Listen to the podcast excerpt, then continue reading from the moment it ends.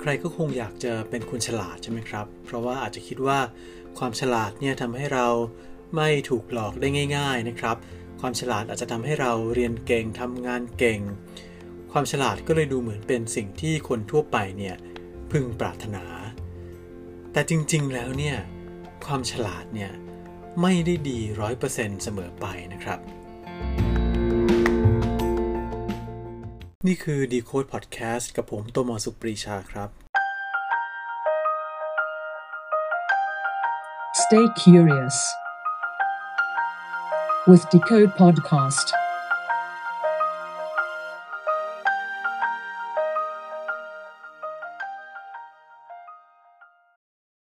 ที่จริงก็มีงานวิจัยแล้วก็การสำรวจหลายอย่างนะครับ ที่บอกว่า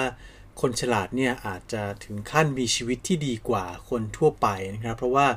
ถ้าหากว่ามีความฉลาด หรือว่ามี IQ สูงกว่าเนี่ยก็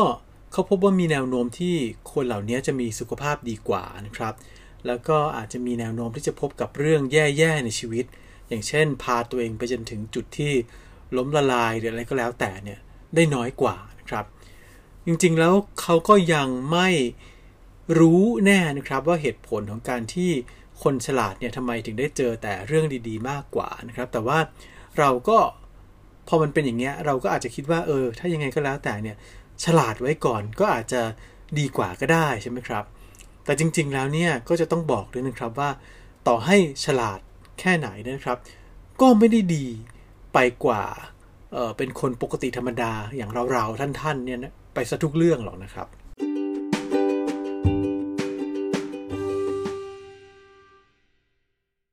เคยมีรายงานที่ตีพิมพ์ในวารสารชื่อ Intelligence นะครับ รายงานนี้มีชื่อว่า High Intelligence a risk for psychological and physiological overexcitability นะครับ ซึ่งถ้าแปลตรงตัวเนี่ยนะครับ ชื่อรายงานนี้ก็อาจจะแปลได้ความประมาณว่า ถ้าหากว่าฉลาดมีความฉลาดสูงนะครับ ก็อาจจะเกิดความเสี่ยงทั้งในทางจิตวิทยาแล้วก็ทาง สรีรวิทยานะครับต่อการที่จะเกิดภาวะที่เรียกว่า ตื่นเต้นหรือว่าตื่นตัวเนี่ยมากเกินไป คือคำว่า over excitabilities นะครับ ซึ่งคำนี้ก็เป็นคำที่ประหลาดมากนะครับ แต่ว่าเดี๋ยวเราจะมาดูกันครับว่าไอ้คำว่า over excitability เนี่ยมันคืออะไรนะครับ แล้วมันเกี่ยวข้องยังไงกับความฉลาดครับ รายงานที่ว่านี้นะครับเป็นการเล่าถึงผลการวิจัยนะครับของออนักวิจัยที่ชื่อว่า Ruth Karpinski นะครับ ซึ่งมาจากมหาวิทยาลัยพิตเซอร์นะครับ แล้วก็เขาก็ได้ทดลองคือส่งคำถามนะครับ ในเรื่องที่เกี่ยวข้องกับเรื่องของจิตวิทยา แล้วก็สรีรวิทยาหรือว่าร่างกายเนี่ย โดยที่ไปลอง ให้คนกลุ่มหนึ่งเนี่ยตอบคำถามเหล่านี้นะครับ ซึ่งคนกลุ่มนี้ไม่ใช่ใครที่ไหนอื่นนะครับ ก็ลองไปฟังดีโคดในตอนที่แล้วนะครับ เพราะว่าคนกลุ่มนี้เนี่ยก็คือสมาชิกของกลุ่มที่ชื่อว่าเมนซ่านั่นเองนะครับ ถ้าจำกันได้เนี่ยนะครับ หรือว่าได้ฟัง Decode Podcast ในตอนที่แล้วเนี่ยนะครับ ก็ จะรู้ว่าเมนซ่าเนี่ยเป็นสมาคมคนฉลาดที่มี IQ สูงมากนะครับ คือว่ามี IQ อยู่ที่ในระดับท็อป 2%นะครับของโลกนี่นะครับ ซึ่งก็จะมี IQ ประมาณสัก 132 นะครับ ก็คือสูงกว่าคนทั่วไปมาก เพราะคนทั่วไปเนี่ยจะมี IQ เฉลี่ยอยู่ที่ประมาณ 100 นะครับ ทีนี้สิ่งที่เกิดขึ้นก็คือว่านักวิจัยเนี่ยก็ส่งคำถามนะครับไปหา สมาชิกเมนซ่านะครับ โดยที่คำถามก็จะแบ่งเป็น 2 ส่วนใหญ่ ๆ ก็คือ ส่วนที่เป็นความผิดปกติทางจิตวิทยานะครับ อย่างเช่นดูว่าคนเหล่านี้เนี่ยมี mood disorder นะครับ หรือว่ามีความผิดปกติทางอารมณ์เนี่ยยังไงบ้าง อย่างเช่น มีโรคซึมเศร้าไหมมีทั้งแบบซึมเศร้าหนักหนา หรือว่าซึมเศร้าแบบเบาบางนะครับ หรือว่ามีความผิดปกติในการเข้าสังคมหรือเปล่า มีอาการแบบหมกมุ่น หรือว่าทำอะไรซ้ำๆหรือว่าเป็นไบโพล่าไหมนะครับ แล้วก็ไปสำรวจเรื่องของความผิดปกติในด้านร่างกาย หรือสรีรวิทยาด้วยนะครับ อย่างเช่นแพ้สารต่างๆ เวลาที่ไปอยู่ตามที่ต่างๆเนี่ยแพ้นู่นแพ้นี่มากไหมหรือว่า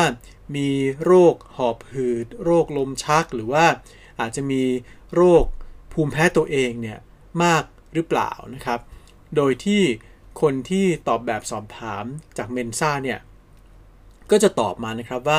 เคยได้รับการวินิจฉัยว่าเป็นโรค พวกนี้เนี่ยอย่างเป็นทางการไหมหรือว่ามีความสงสัยว่าจะเป็นโรคเหล่านี้หรือเปล่าอะไรเงี้ยครับพอได้ข้อมูลทั้งหลายเนี่ยคุณรูธเนี่ยก็จะเอาข้อมูลเหล่านี้มาวิเคราะห์ ซึ่งผลที่ได้เนี่ยน่าสนใจมากเลยครับ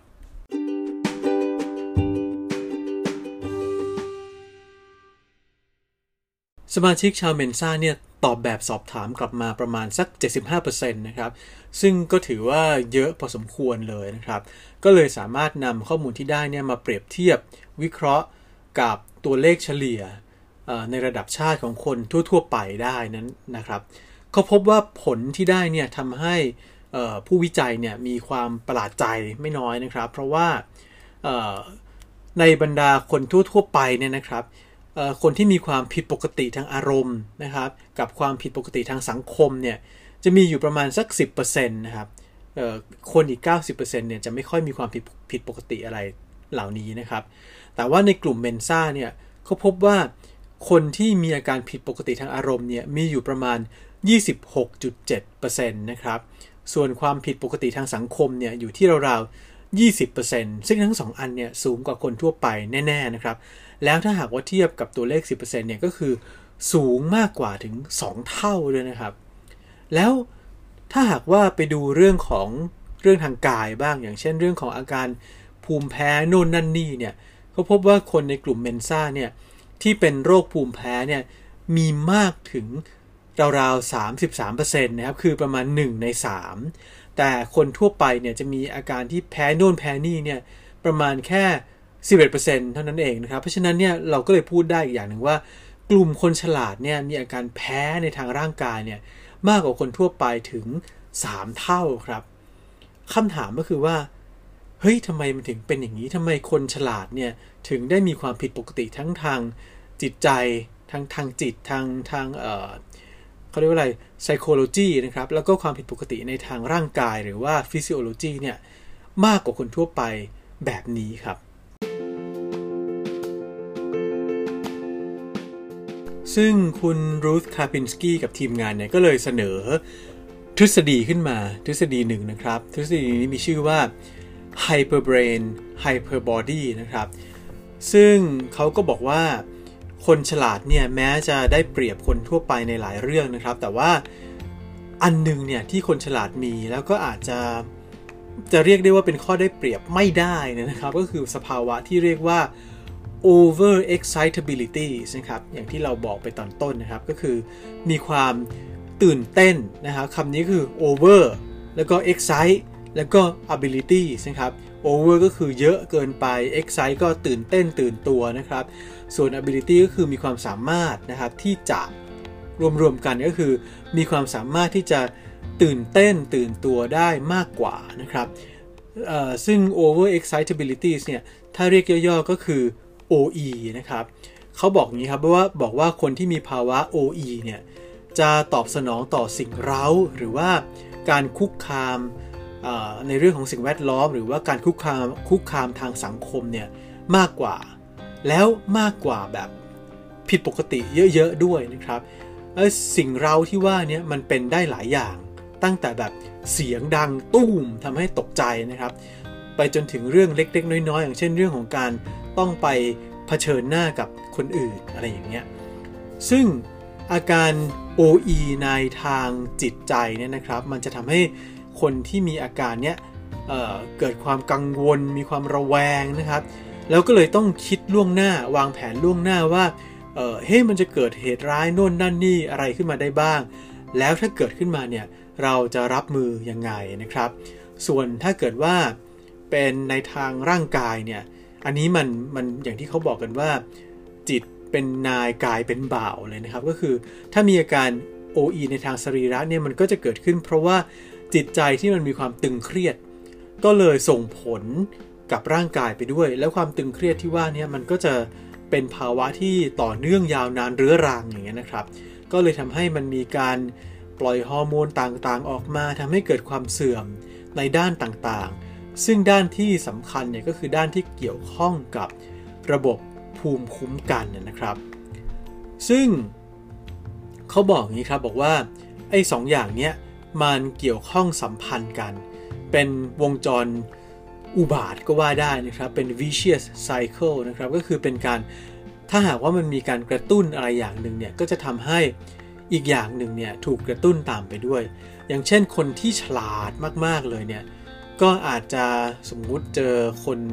วิจารณ์ สมมุติอาหัวหน้างานนี่ครับวิจารณ์วิจารณ์งานขึ้นมาเนี่ย แล้วเราฉลาดมากเลย เราก็อาจจะเก็บคำวิจารณ์เนี้ยมา วิเคราะห์กันแบบโอ้โหหนักหนาสาหัส และสุดท้ายเนี่ยก็จินตนาการไปถึงผลลัพธ์ที่ออกมา ร้ายเกินจริงได้นี่นะครับ ก็ทำให้เกิดความเครียด แล้วความเครียดก็จะไปส่งผลต่อกลไกต่างๆ ของร่างกายนะครับ แต่ว่าออไอ้วิธีคิดแบบเนี้ยไอ้ความคิดโน่นคิดนี่เยอะแยะเนี่ยมันมักจะไม่เกิดกับคนที่ฉลาดน้อยกว่า เพราะว่าคนที่ฉลาดน้อยกว่านี่ก็อาจจะไม่ได้คิดให้มันรอบด้านนะครับ ไม่ได้เอา คำวิพากษ์วิจารณ์นี่มานั่งขบคิดเยอะแยะเต็มไปหมดนะครับ ก็เลยอาจจะไม่ได้ระแวงระวังมากนักนะครับไอ้ความเครียดก็เลยเกิดน้อยกว่า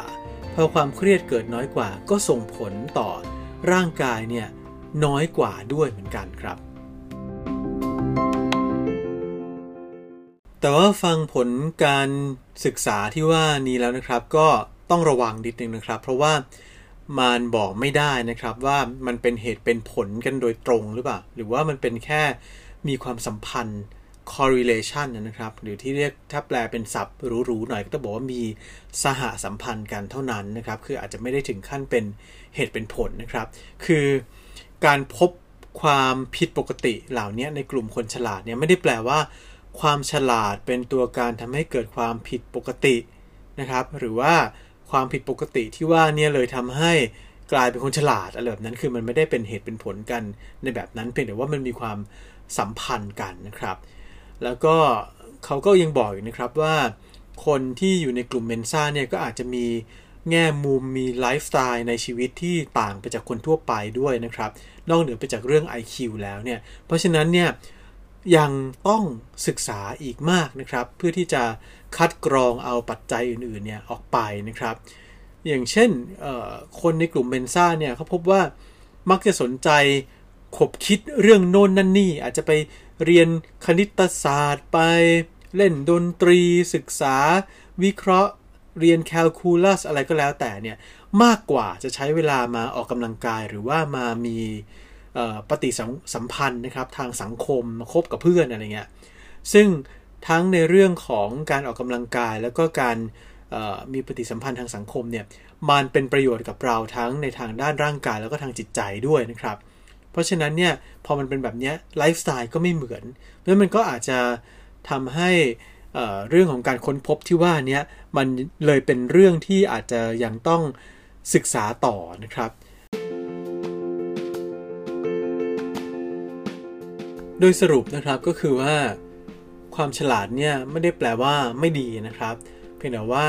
สิ่งหนึ่งที่มันอาจจะมาพร้อมกับความฉลาดได้เนี่ยก็คือสภาวะ OE หรือว่า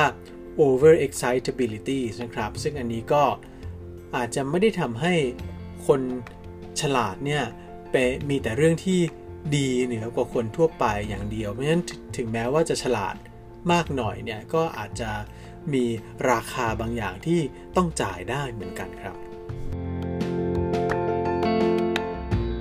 และนั่นก็คือ Decode Podcast กับผมโตมาสุปริชานะครับ ในเรื่องที่ว่าด้วยราคาที่ต้องจ่ายให้กับความฉลาดนะครับติดตาม Decode Podcast ได้ทาง Spotify Podcast Apple Podcast Google Podcast แล้วก็ Podcast อื่นๆนะครับสำหรับในคราวนี้เนี่ยต้องขอลาไปก่อนครับ สวัสดีครับ Stay curious with Decode Podcast